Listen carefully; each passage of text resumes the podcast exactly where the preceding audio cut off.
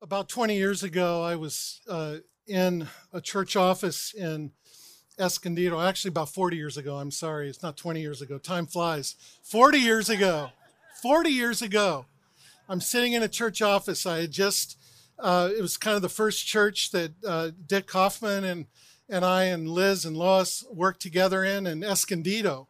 It was called New Life Presbyterian Church. I was sitting in the church office, uh, having just gone through seminary, having just gone through uh, exams at Presbytery, uh, feeling pretty confident of what I was about to embark on in terms of a, a career. And I was in the office that particular afternoon by myself, and the phone rang.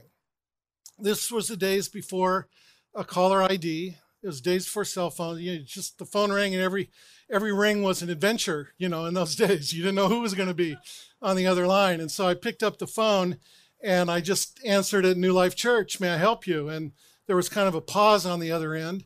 Um, and the lady who was on the phone said, Is this a Presbyterian church? And, and I said, Yes, it is. And she said, Well, could I then ask you a question? And I said, Sure. And as, she, as I was saying, Sure, I was thinking of all the possible range of questions that she might ask me about uh, what a Presbyterian church believes or that sort of thing. Um, and I thought, well, bring it on. You know, I'm ready, trained, good to go. Uh, I can handle any question you throw at me uh, over the phone. I'm, you know, it'll be just fine.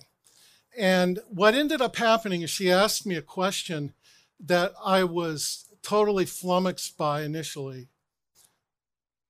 But it was a question that I believe sincerely helped to shape my view of ministry, helped me to understand my calling better uh, 40 years ago today. I'm going to tell you what that question was, but not right now. Okay. I'm going to hold you, I'm going to dangle you in suspense for a little bit while I share some other things. And then I'll, I promise that I'll come back to what that question was. It kind of, kind of shook me and, and framed my ministry my outlook toward ministry the rest of my life.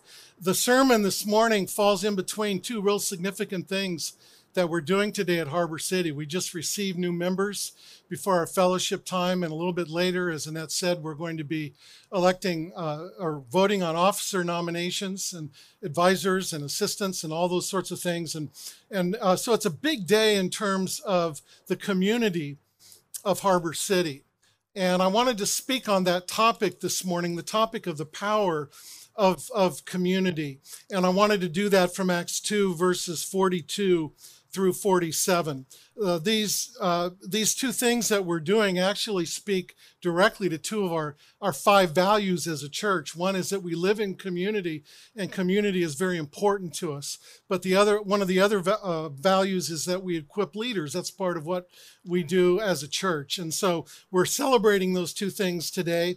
And what better passage than this one in Acts chapter 2? Let me read it to you as we begin. Uh, Luke says there, they devoted themselves to the apostles' teaching and to fellowship, to the breaking of bread, and to prayer. Everyone was filled with awe at the many wonders and signs performed by the apostles. All the believers were together and had everything in common. They sold property and possessions to give to anyone who had need. And every day they continued to meet together in the temple courts. They broke bread in their homes and ate together with glad and sincere hearts, praising God and enjoying the favor of all the people. And the Lord added to their number daily those who were being saved. The setting for this particular passage in Luke 2 is the very beginning of the church after the resurrection of Jesus Christ. And uh, in the middle of chapter 1, we see that there are 120 followers of Jesus who are gathered together and they're praying together. They're, they've already kind of established community. But what we find by the end of chapter 2 is that the number went from 120 to over 3,000 people who were added to the church by the end of chapter 2. And you might say, well, what happened between 120 and, and 3,000? Well, what happened was that the Holy Spirit came with power at Pentecost. That's what happened. Um, but it wasn't just the sheer numbers that the Spirit um, the impact the Spirit had, uh, it was also people from every tribe, from every nation, from different cultures, even with different languages. They were brought into the church that day. And the challenge for the church at that point was this How can we fulfill God's mission and vision for the church when we, when we are so different from one another?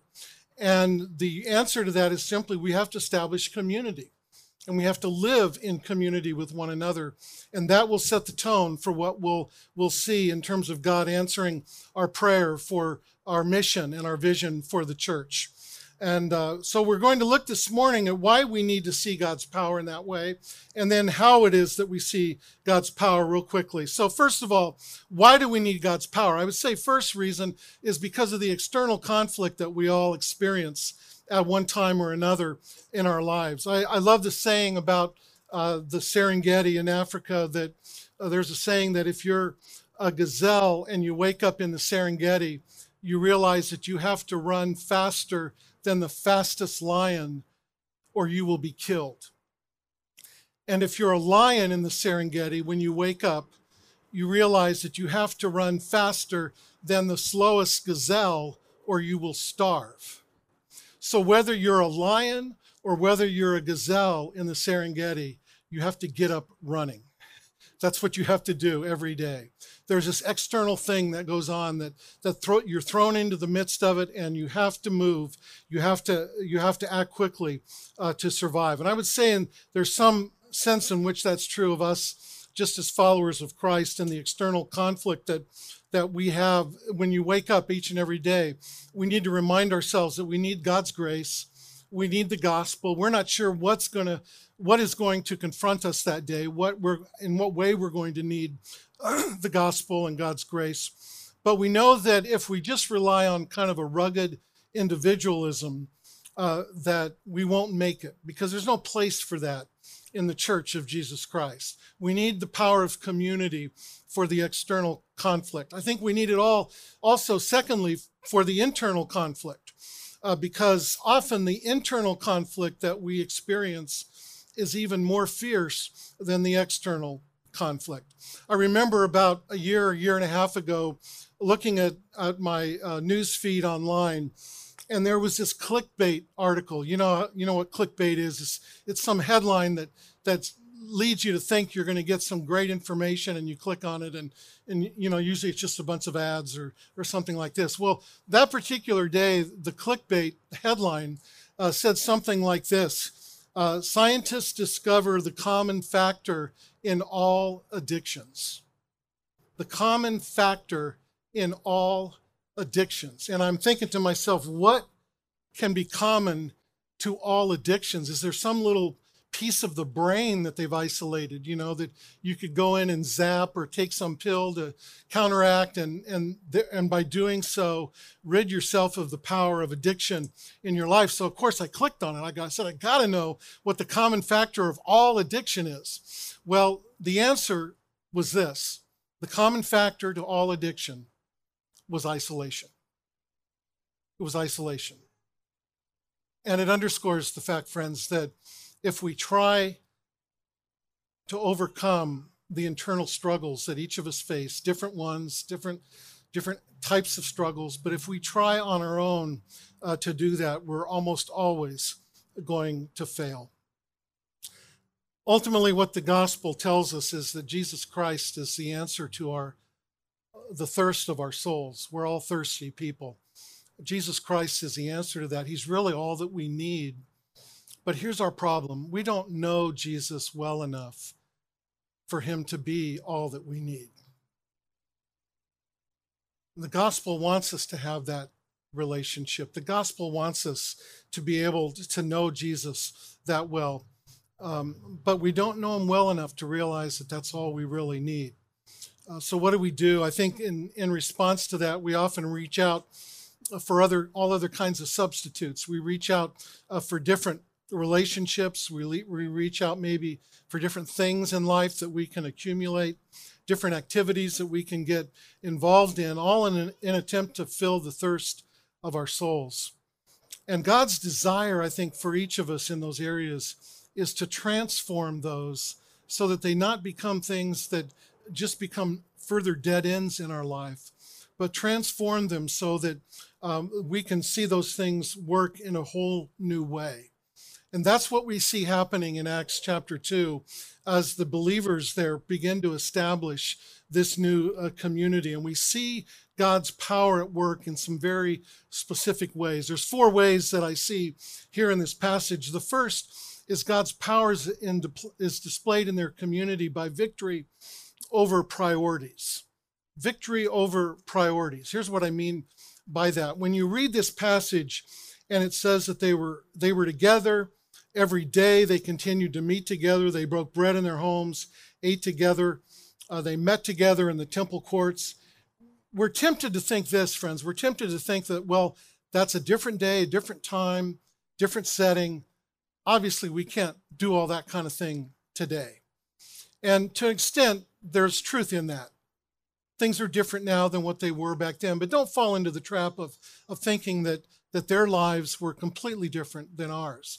What's really going on here for the believers in Acts 2, it's not a matter of their daytimer and trying to rearrange their lives, it's a matter of rearranging their priorities and victory over priorities in their lives would lead them into a, a more vital relationship with one another. Um, there are legitimate differences, but if we just boil it down to that, we don't see what's really going on. You've probably all heard of the the analogy or the lesson that that's taught with the bucket that you get and and the elements that are lined up next to the bucket. And the, the goal is to get every all of those elements into the bucket. And you've got this one big rock. You have a couple of larger large rocks as well then some smaller stones and then finally some sand and, and a, a jug of water. And the idea is how can we get all of that into one bucket and and there's ways that you can go about doing that but here's the bottom line lesson of it all that if you're going to get all those things into the one bucket you got to put the big one in first okay you have to put the big one in first. And if you don't put that big rock in first, if you try to put everything else in and then jam the big rock in, it won't get into the bucket. And I believe that's what's going on in Acts chapter 2 in a very simplistic sense. They've said the big rock here is the community that we have with one another because of what Christ has done for us we're going to set that as our priority. We're going to make get the uh, taking opportunities to be together and worshiping and eating and fellowshipping. We're going to make that a priority, and as a result, they could get everything else in. And that's that's our our same challenge, friends. Uh, again, a different setting. It'll look different than what it looked like back then. But what's your big rock in your life? What's the big stone that you need to get into the bucket first? It's seeking God and His kingdom and seeking it in community with others. And as we do that, we'll be able to fit those other things in. Victory over priorities. I think the second thing that we see here is victory over materialism. Victory over materialism. Um, the setting there in Jerusalem was a, a mixture of people that had come together for the Feast of Pentecost and hadn't gone home. They became converted, their priorities were changed, they began to meet together, but there were there were people in that community now, some of whom were were very poor, uh, others of whom had wealth. And what we're told in this passage is that those who had a lot sold their property and possessions to give to anyone who had need. And it wasn't a forced kind of sharing. It wasn't like they, they had to turn over things in a forced sort of way. They voluntarily did this. Uh, some per, one person has said that whatever you can't give away, you don't possess that, that it possesses you. What you can't give away, you don't possess, it possesses you. And the early believers were they were committed to the fact that they weren't going to be possessed by things, that they were going to see things as a means to the end of serving and loving other people. So they freely gave to those who were in need. And it says that all the believers were together and they had everything in common. That, that word, everything, or that phrase, everything in common, may not strike you uh, it, it, like an interesting historical fact, but it really went much deeper than that. Remember that the author of the book of Acts was Luke, who also wrote the gospel. And Luke was a Hellenist. Luke was a Greek and uh, a Greek person, and he was writing in Greek. And the interesting thing is that this phrase, that they had all things in common, is a phrase that appears nowhere else in Scripture. Nowhere else in Scripture does it appear. They had all things in common. Where it does appear is in Hellenistic Greek literature, especially uh, political philosophy literature. And I don't want to go too deep of a dive into this, but one of the great philosophers in the Greek culture, of course, was Plato.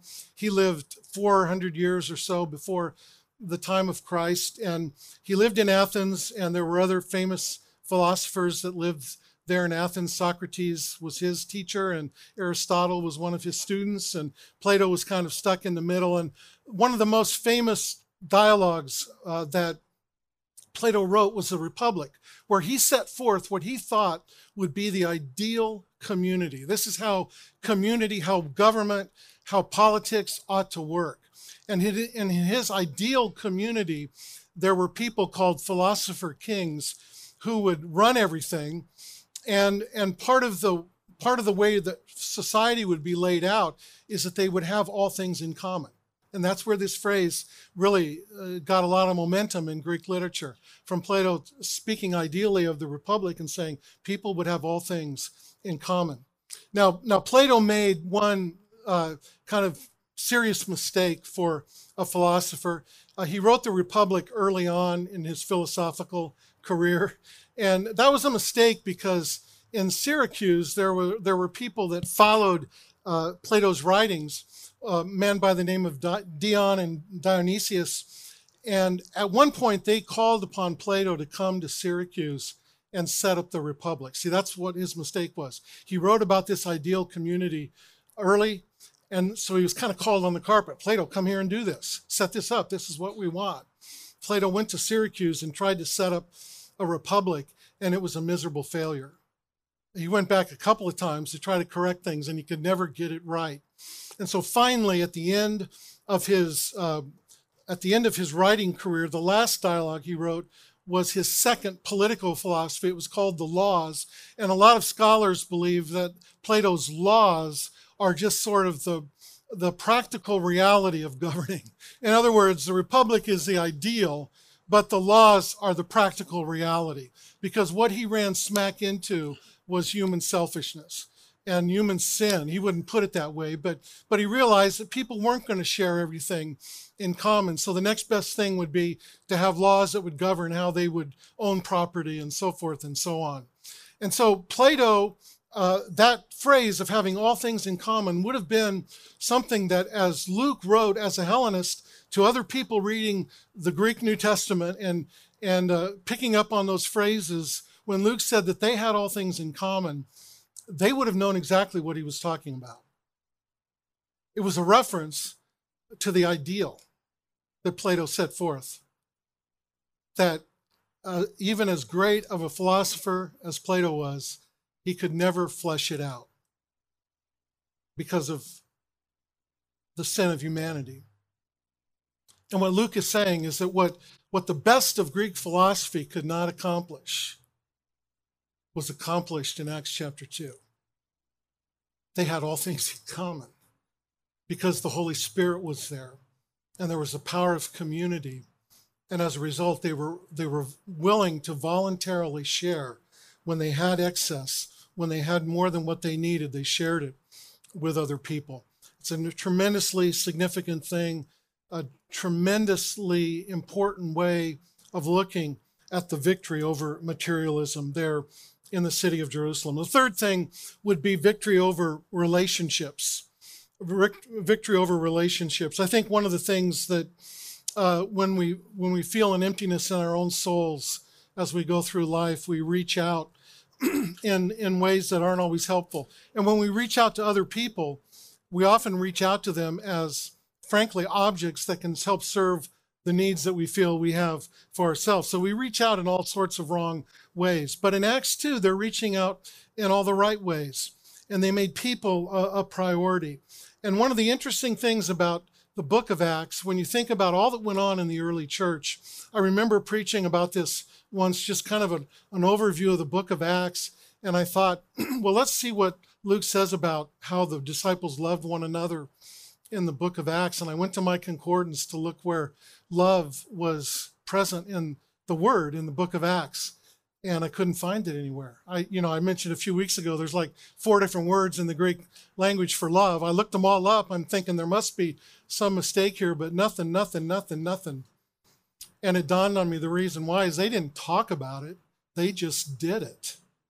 They had these relationships that were characterized by love, and they didn't have to spell it out. It was so obvious to everyone uh, that that their friendships, their relationships, their community was grounded in love. That it was obvious that the Holy Spirit was at work. Well, the fourth thing would be what I would call victory over over darkness. It says there that everyone was filled with awe at the many wonders and the signs that were performed by the apostles, and we can get uh, we can have a long discussion about what those wonders and signs would have been. Bottom line, they were manifestations of the fact that God was winning in this situation in Acts chapter 2, that the world was beginning to be turned around, and things, the selfishness of people and the short sightedness of people was beginning to turn a corner, and people were sharing. And, and the power of the gospel was entering into the lives of people, and they were experiencing, I believe, what Jesus prayed in John 17 when he prayed to the Father and he says, Father, help these people be one. He prayed for the unity of the church on the night that you know he would end up being betrayed and, and tried and the next day crucified. He prayed for the unity of the church and he said, Father, if the church is one, if the church dwells in community in a loving way, it will demonstrate to the world that the Father has sent the Son. And so Jesus knew that community would be evangelistic, if we want to use that term.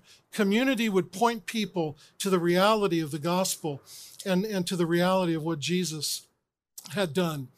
But, friends, how often do we find that real kind of community in the church? I'm afraid that too often uh, we find that instead of challenging culture within the church, too often we simply mirror it. We mirror what we see in, in culture. And Acts 2 is holding up the challenge for us to be different. Through this power of the Spirit, we can have victory over priorities and materialism and relationship and darkness. About a year ago, I was uh, I got an email from a friend of mine in Santa Fe who knew that we were coaching church planters and and he said, "Hey Doug, I stumbled on this interview with Tim Keller, who's a pastor in New York City." he said it's an interview with with uh, Tim Keller, actually a conversation between Tim and Francis Collins. I don't know if you know who Francis Collins is. He's the director of the National Health Institute. Think of Dr. Fauci. Collins is his boss. He's kind of the head of that whole institution. Uh, and, and Francis Collins and Tim Keller were having a discussion at that point about a pandemic that was only a month or two old at the time. And what my friend told me was, he said, "There's this interesting thing that Tim Keller says in this in this uh, dialogue. It was about an hour-long dialogue. He said, he said that every church plant is going to need to be replanted when this pandemic is over. And I thought, wow, that's that's pretty interesting. He, and this guy, my friend, told me, he said, I thought it might be something you could pass along to, to some of the guys that you're coaching. You know, that every church plant is going to need to be replanted after the pandemic is, is over. Well, that did strike my interest, and, and I, I got onto the, I, I took the link and got onto the discussion. And I found, finally found the, the place where my friend was quoting from. But what I realize is that he didn't quote it accurately because that's not what Tim said. What Tim said was something far more drastic. Tim said this every church will have to be replanted after the pandemic. Every church, not every church plant, but every church. Now we can kind of experience that, can't we? Uh, when we think back to, you know, 14 months ago, where where y'all were as Harbor City and where where we are now, it's just so much different. And what's ahead of us? What's ahead of us and how will that all come together? And what's going to be different for us not just uh, coming back together but but it's just going to be a different landscape at that point. And how are we going to proceed forward?